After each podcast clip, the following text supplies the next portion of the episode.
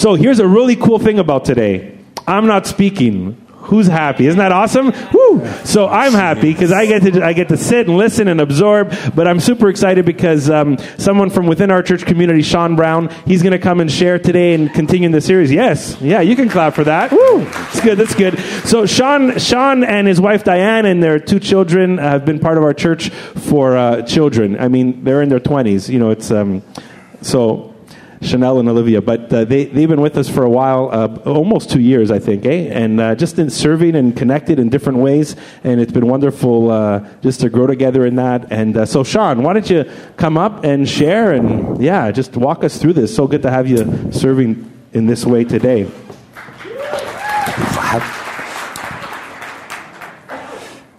Just for a quick review, last, the very first in the series of this was covenant relationship. We're talking about covenant and kingdom.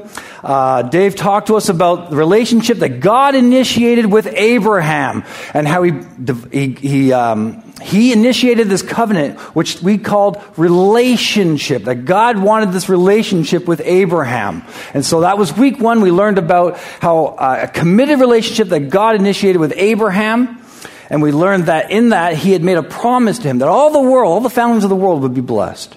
In week two, Davis walked us through the life of, of uh, Joseph, and we learned that God just doesn't want us in relationship, but he's also called us to responsibility, which we called kingdom. So we have covenant relationship and we have kingdom responsibility. Uh, you'll see the triangle that we, Dave shared with us. We went through our Father, we found our identity in who we are in God, which provided us obedience. Through that identity came obedience. And that was the proper flow in the way we should live our lives and the way we do things. In week three, we learned that responsibility without relationship can be dangerous, right? In the triangle, we saw that God is king and he gives us authority and power. So that relationship and that identity that we develop, and now through the king, he has the authority and we have the power to act on his behalf and to do those things. Jesus had authority from the Father, and he came and he said in Mark 10 45, he served. The Son of Man came not to serve, but to serve. And so it is with you and I. Through obedience and with the authority of God, we serve.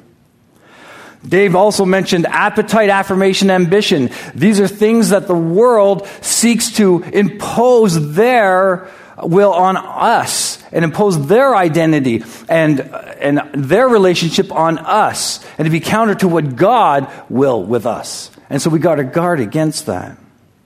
Today, we're going to continue in the series and spend a little time looking at uh, some different verses in the Bible that talk to us about the substitutionary death of Jesus and the victory of God and its implications for you and I. But before we do that, let's just have a word of prayer and we'll commit this time to God. Father, I'm overwhelmed by your great love and kindness toward us. I'm sorry, Father, if I've marred your name in any way this week. Forgive me. If I've, if I've done anything out of character to offend you, Father, forgive us. Lord, we want to make this morning all about you not about us, not about me. So, Father, I just trust that your words will speak volume to us and that through it you can, we can glorify you. In Jesus' name, amen. If you have your Bibles, turn to Luke chapter 22. Luke chapter 22. it's not going to be up on the screen, I'll just read it to you. It's very familiar time. It's Jesus is spending the Passover supper, and he institutes the. Um, um, the Lord's table at this time, what we commonly call the Lord's table. And I'll just read from Luke chapter 22, uh, verses 19 and 20. And he took bread, gave thanks, and broke it, and gave it to them, saying, This is my body given for you. Do this in remembrance of me. In the same way, after the supper, he took the cup, saying, This cup is the new covenant in my blood which is poured out for you.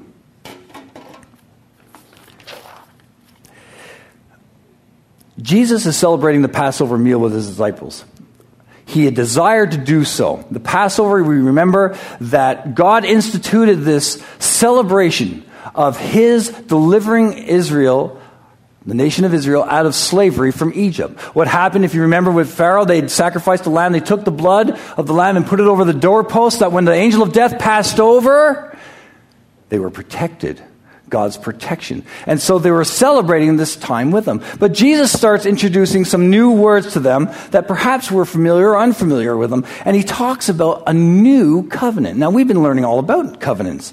Uh, to a degree. And Jesus spoke about a new covenant. A new covenant. In Jeremiah 31 31, God talks about a new covenant that, a covenant that he would promise. You see, the old covenant, where in Jeremiah, I should start there, that he said that I will write my law on their hearts. They will no longer have to teach their brother or sister or neighbor who God is because everybody will know who I am. That was the new covenant that God had promised. And here's Jesus offering this new covenant in his blood. He would be the sacrificial lamb. He would be the new covenant. A better one. There are two types of covenant that are in the Bible. And we're talking strictly about the ones that God initiates. These are all about God. We have a covenant of works and we have a covenant of grace. We see that we have covenants with Abraham, uh, with Moses, Adam, David, the nation of Israel. Some of the covenant of works uh, with Adam, it was like there was always a stipulation on one side, and that is, here's what will I will give you, but you must do this. Don't eat of the tree, and you will live. Is a covenant of works. See, part of the responsibility laid on the other person's side the nation of Israel. They were given the Ten Commandments, they were given the laws. And God said, If you follow my commandments, if you follow my laws, I will bless you, I will protect you, I will have you to prosper. But you must keep these laws. You must make me your God. And they had trouble with that. They failed at that, they fumbled at that. But that was a covenant of works. You see, the responsibility was on one person to keep part of that promise. That's covenant of works. Covenant of grace, on the other hand, is something that God initiates all by himself. When God um, flooded the world, the planet, right? Back with Noah in Genesis.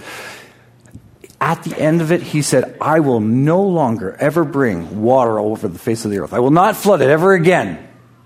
I swear by himself. He promised it himself. There was nothing anyone else could do. It was all God's grace. We benefit from what God has done. God initiated, God does it. There's nothing that you and I need to do. God has blessed us that way. The same thing Jesus is doing here. He is initiating a new covenant with us, and there's nothing that we can do about it. You see, He's doing it entirely on His own, and it's a covenant of grace. There's a slide here a picture of myself. On Thursday, I was going to prepare my sermon.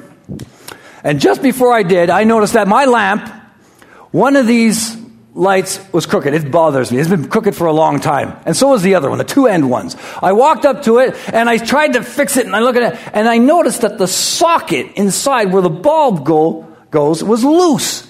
And I'm like, it's wiggling. I'm like, what the world is that? That's not good. And so I unscrewed the bulb, and as I unscrewed the bulb, a screw fell out ding, down below. I'm like, what the? That's not supposed to have any screws. You, normally, these sockets are riveted into place so that there is no movement and it's solid and it stays there. And I looked at the other one. I took the bulb out of there as well, and there was no screws. I'm like, oh, this is a problem. And I tried and I attempted. I went down and got some new screws and to get the right size and fit them in, and I couldn't line them up. And I got frustrated. I said, you know what? I got to take the whole thing down. So I took the whole thing down, and then I remembered as I took it down, oh, I remember this couple years ago. This was really hard to put up. Oh no, what have I done? So I straightened it out. I got some new screws. I put them in there. It was perfect. It was great. The problem with this thing is the wiring goes right up through the center shaft, up through the middle there. And that plate that's on the top there, it's immovable. Normally these things move up and down. You work up there and then you put it back up. This one is permanent. It's fixed. And so you have no room to put it up there. So the wiring goes. I'm like, you have two parts, one here and one there, and they're combined with a union. So you have a threaded part here and a threaded part there and a piece that joins them together. And so you've got to screw it into the ceiling. So the wires get all bent up. It's getting a mess now. I'm like, oh no. And then I, the wiring is wrong. Oh, I forgot. Yeah, the guy who wired this place wired it all wrong. Now, I want you to notice something. The reason this picture was taken was because I was sitting in the dark. There's a flashlight between my legs. And I'm on my island in my kitchen on a stool trying to get this done because it's too big and heavy. My wife and daughter walked in and she went, Oh, dad, look at you. Click. what have you done? But the point of this is, so I, I'm not going to tell you how long I spent on this. Now, I'm mechanically inclined, but this, oh, this. Nevertheless, this poor design, I attempted to put it, I finally got it all together, and I'm attempting to put it in. And the only way I can do this, believe it or not, is to swing that whole thing into place and to screw it into the socket or into the, um, the, the box. And so as I'm doing this, it's getting worse as worse, and it's not going. It's something's wrong. It's not working. I'm frustrated. I take the whole thing down. I look at it, and I notice that union that held that one screwed side and the other screw side together. One of the screw sides broke inside the union. It was broken. It was finished.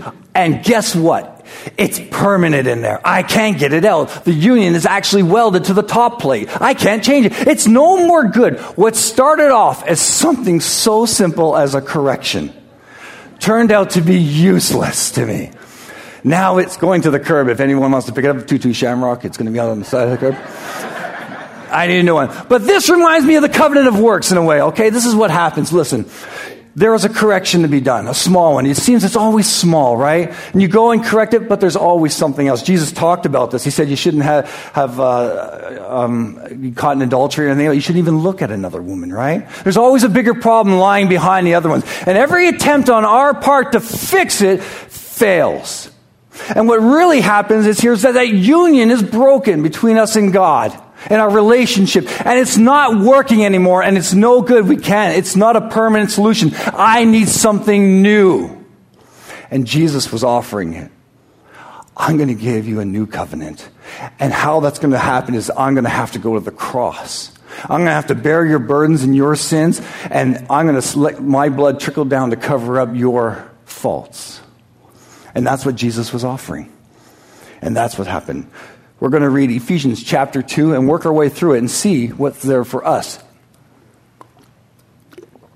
Ephesians chapter 2, starting at verse 1.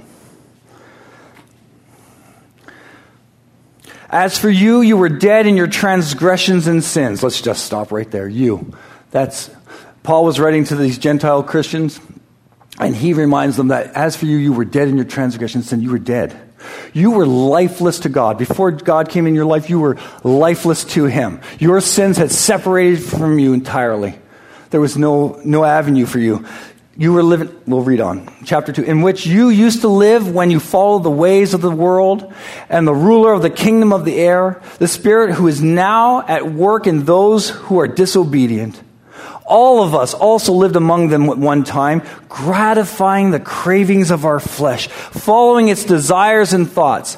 Like the rest, we were by nature deserving of wrath. Man, you and I were living like God did not exist. That's how we lived before we knew God. There had to be a problem. We were dead, dead to God. God needed to make us alive. In verse 4. God's mercy. Listen to this. But because God but because of his great love for us, God who is rich in mercy. His great love for us. Despite the fact that we were dead, we're of no little value to God. His love compels us, compelled him to do something about it. There's a saying, someone said, uh, nails didn't hold Jesus up on the cross, love did. And that's what God has done for us. He is rich, rich in mercy toward us. That's, we are, we are receiving undeserved grace or mercy from God. That's what grace is. We didn't deserve it. There's nothing that I could do about it. Verse 5 He made us alive with Christ even when we were dead in our transgressions. It is by grace you have been saved. It's all about God's grace. It's all about Him and what He initiated. You and I were dead. We couldn't do anything about it. We were useless. But God did something about it. He motivated, He moved. That's why we call it a covenant of grace. Verse 6. This is where we want to hang our hat today. This is where um, we want to hang on this verse just a bit here. And God raised us up with Christ and seated us with him in the heavenly realms in Christ Jesus. Not only have we been made alive with Christ, we've also been raised up with him. Just as death and judgment are behind him, they are also behind us death and judgment are behind us. We stand on the resurrection side of the tomb. This is our glorious position as a result of our union with Him. And because it's true of us positionally, we should live as those who are alive from the dead. Imagine that. If we are in Christ, and he was raised, he raised us as well. You see, positionally, we are in Jesus Christ. We are not in of ourselves, we are in Him. Well, what does that mean? I mean, how do people act? How do alive people act? We know how dead people act. They live for themselves. How do alive people act? They take risks.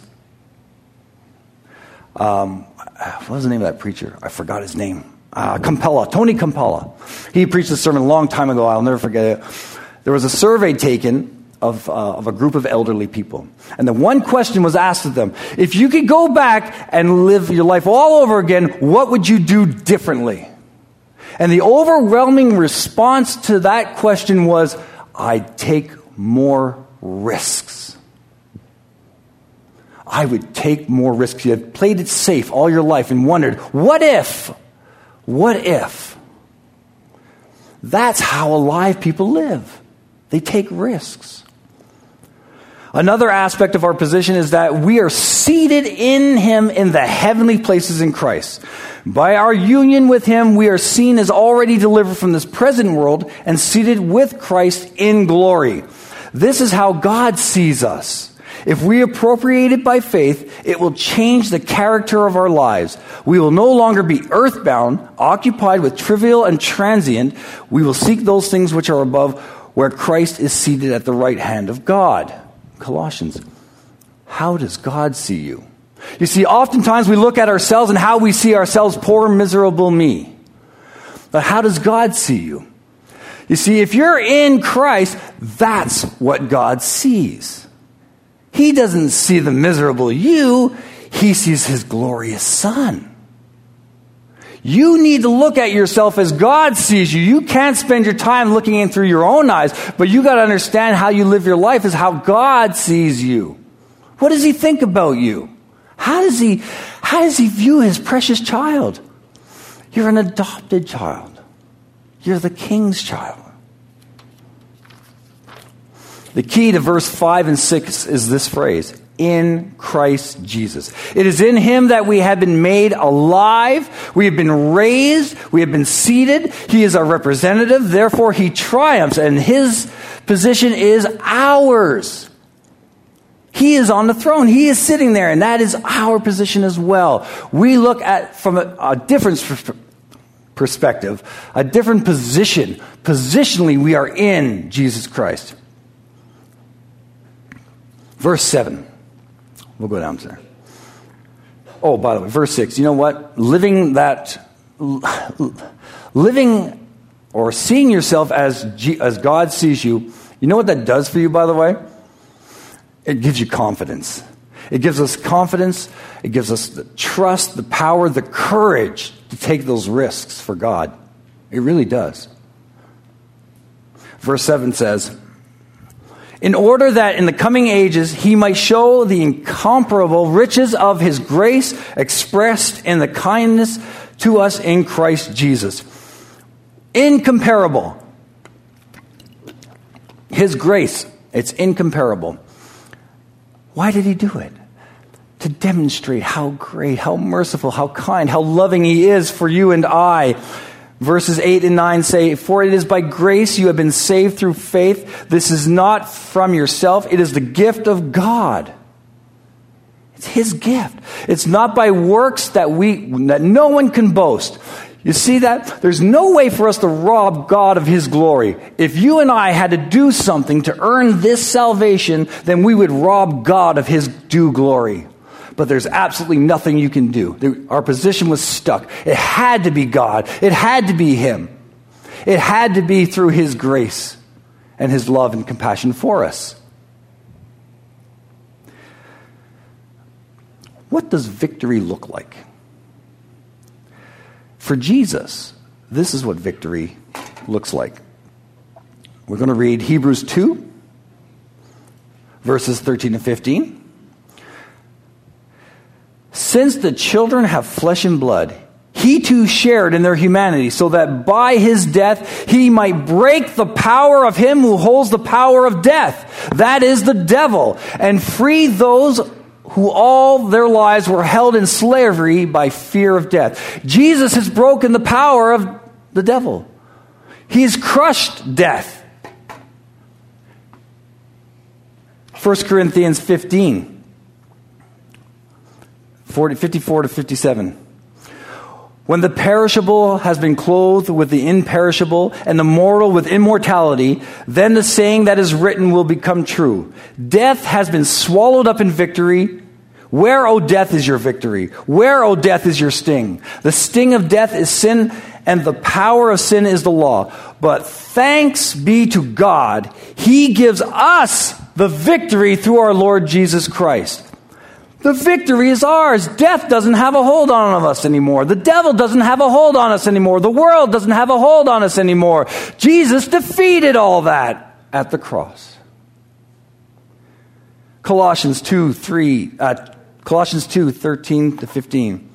When you were dead in your sins, we talked about that, and in the uncircumcision of your flesh, God made you alive with Christ. He forgave us all our sins, having canceled the charge of the legal indebtedness which stood against us and condemned us. That was the law. He has taken it away and nailing it to the cross. And having disarmed the powers and authorities, he made a public, public spectacle of them, triumphing over them by the cross. He triumphed over them. He nailed all that stuff, all that sin to the cross, yours and mine. It's gone. How do you see yourself? Do you see yourself as God sees you? He's not sitting up there counting off your sins. He sees the blood of Jesus in you. You need to start living like you're victorious and not like you're wallowing. Verse 10 of uh, Ephesians 2. For we are God's handiwork, created in Christ Jesus to do good works, with God, which God prepared in advance for us to do. Our victory. Where does our victory come from? Well, it's found in Jesus. But guess what? For we are God's handiwork, created in Christ Jesus to do good works. Not good works to earn salvation. Oh, no, no, no. We talked about this earlier about our obedience and our authority there it is. What God has prepared in advance for us to do. Hey, when you start serving God and you see yourself through God's eyes, every work you do, everything you do, God has prepared it for you in advance. He wants you to do for the kingdom. For the kingdom. We said kingdom is what? Responsibility, right? And that's where he's driving. The other verse is, Therefore, my dear brothers and sisters, stand firm. Let nothing move you. Always give yourself fully to the work of the Lord, because you know that your labor is not in vain. Always give yourself to the work of the Lord. Don't worry about it. Whatever the trivial, whatever the large, whatever the small, whatever your part may be, it's not in vain. Victory comes even in the small things. When obedience is done, that's victory. That's triumph. So no matter what you do, if it's giving, it's giving. If it's sharing, it's sharing. If it's a word, it's a word. If it's a help, it's a help. But God expects us to be a part of it. He wants us to be a part of His work. Next slide. Jesus, our substitution, his victory. That's what we stand on. Nothing that we can do, nothing we can do. Because of Jesus' death, there's victory. Next slide. Our King, our identity, our position in Him. Remember your position, who you are. You are in Christ, and that's where your victory comes. That's where your victory will come. Next slide. This is from the earlier one where Father, identity, and obedience. You see how these all tie together? Once we understand our position, once we have that identity with the Father, obedience translates. Next slide. Our King has given us authority and power to do these things. He hasn't left you without the abilities. He is with you. His Spirit is with you. He's given His Spirit to guide you, to lead you, to help you. When He, the Spirit, comes, He will lead you in all things. He'll tell you what to say, what to do. He hasn't left us powerless. That's the power of flow. Community, our community was Alex. I think it was Alex brought this up. We were talking about our authority and power. Do you know what? And Mike Breen brings this out in his book as well. What power? Do you know what kind of power you have available to you? You have the power to forgive. You have the power to help. You have the power to heal. You have the power to share a word. You have a lot of power behind you, and you have the authority of the Father to do so. Forgive as I have forgiven, right? You have great, immeasurable power behind you to live victoriously. He hasn't left you empty handed, it's all there. Identity. Our next slide. We talked a lot about identity and how we find our identity in the Father, how we find our identity. Jesus, all his ministry was done in that relationship, and his identity was found in God, and he had power. He could never do God's will without that relationship that he had. But you want to know something else? For those of you, um, well, for all of us, I suppose, our identity in God, how Jesus identifies with us. Hey, I missed a story I was supposed to tell. Oh, anyways, come back to it. I got another story. Uh, it happens. Um, I'll, t- I'll go back to it after. I like it. It's small. Uh, this story, though, will tug at your heartstrings a little bit. I don't remember when it happened. It might have been in the 40s. It might have been in the 20s. I'm not quite sure. But the point is this there was a little boy who always wanted a puppy. Okay, he wanted a puppy. He'd been saving up his money to one day have a puppy. He'd walk past the uh, pet store and wait for puppies to show up because they didn't have any at the time, so there was no puppy. But one day he walked by and there was a big sign in the windows new puppies. Oh, the boy was delighted. He ran into the store and he went asked the man at the counter who was busy doing something. He said, Where are the puppies? And he said, They're in the back, son. Go look at them. So the boy went to the back and found all the puppies in there playing in there and he's playing in them, he's playing, he's hugging them and loving them. And then he picks out one. There's one in that pack that he's going to take home with him. Man, he's got it picked out. He grabs that one. He goes to the counter. He puts the puppy up there and says to the man, All right, I want this one. The man turns down, looks, and says, Oh, no, son, you don't want that puppy. That's the wrong puppy. He's lame. He's not the kind of puppy a little boy would want. You see, that puppy, he'll, he'll never be able to run with you. That puppy will never be able to catch a stick or fetch a ball. That's not the puppy you want. Put, put him back and get another puppy. That the boy was insistent. He said, No, that's the puppy I want. I want this puppy. And he put his money on the counter and he paid for that puppy. The man said, All right. And as the boy took his puppy and started walking out the door, the man who hadn't noticed earlier that the boy had a pronounced limp.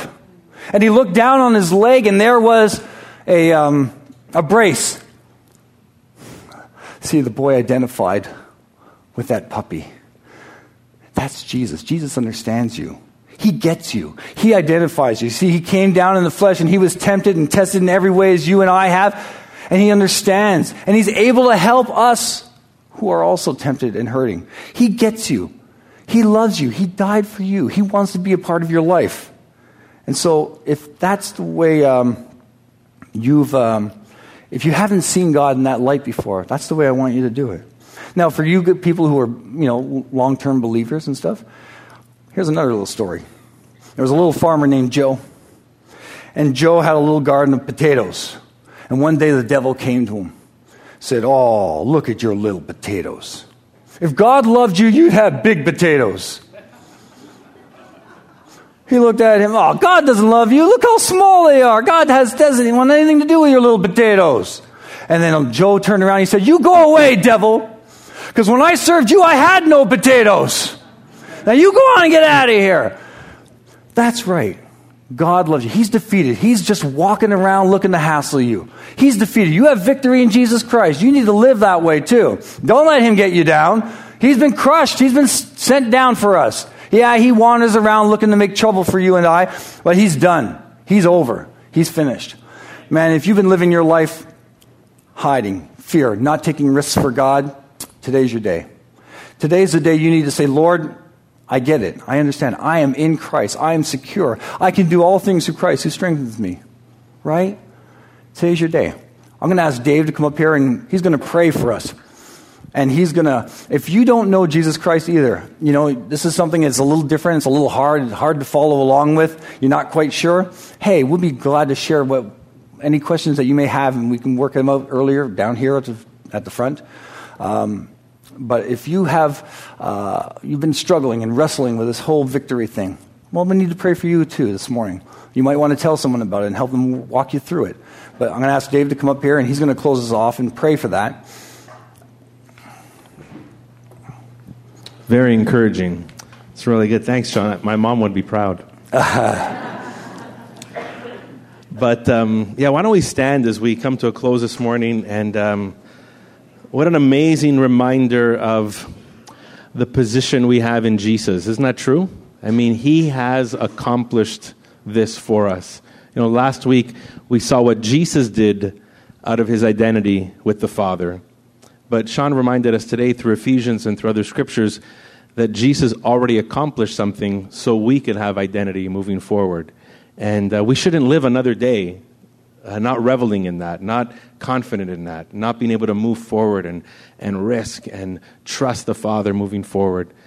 And as Sean asked us to, if you're here today and um, maybe you've been exploring who Jesus is, maybe you've been tracking with us as a community for a couple of weeks or months, maybe you're even part of a community group and you're exploring questions of faith. And, but there's this moment where God um, would so long for you to recognize his work inside you, to recognize his voice speaking to you. And his, his invitation is come, trust me. I've sent Jesus for you. Trust me. Begin a full relationship with me. And if that's where you are this morning, then I, I want to invite you to trust him, to put your trust in him. He's gone to the cross for you, he's died and resurrected for you. He's fought for your identity so you can be included in the family of God. And if that's you this morning, then all you need to do is put your trust in Him. Recognize that this has already happened on your behalf. You can put your trust in Him, and He welcomes you in. so, if that's you, I just want to invite you to pray um, with me this morning, and, uh, and then we're going to close off our whole gathering together. And all you need is simple words to express this to God. Say, Father, Thank you for the work of Jesus on the cross. Thank you for what was done on my behalf. I recognize that you did that for me and for every person on our planet. I recognize I could not have accomplished this in my own strength, with my own intellect, with my own gifts. I have been dead without you, but I long to be alive in Jesus. And I long to know in my heart that I'm part of your family. So I put my trust in you, Jesus, today. God, help me to know in my heart that I'm walking with you in faith. If you prayed that prayer, then I just want to encourage you that God is with you. He empowers you, He gives you grace and the power of His Spirit to walk forward. And we want to be a community of faith that rallies around you and each other as we walk in faith. We don't want to be a church that just connects people to Jesus. Jesus didn't just connect people to himself, he connected people to community. And so we want to connect you to one another so we walk forward together. God, we just thank you so much for um, this incredible truth. We thank you for your mercy. We thank you for your grace. We thank you that your love has made a way so we can be in relationship with you and part of your family. We thank you that you welcome us to belong with you and in you and part of your family. God, help us to uh, move forward today and tomorrow and this week in confidence, not in ourselves, but in the identity we have in you, the authority you give us, the family that we are now a part of. God, we long to move forward with that kind of confidence and the ability to take risks and to trust you. God, would you fill in the gaps even in our minds and heart as we as we move forward in this way? That's partly what it means to trust you. You are beyond us. And God, may we continue to grow as a church community that helps as a bridge for people to know Jesus, for people to come into relationship with you through Christ, and to connect people not only to Jesus, but as you call us to, to build a community of disciples of Jesus that we can walk together and encourage one another. We pray this in Jesus' name. Amen.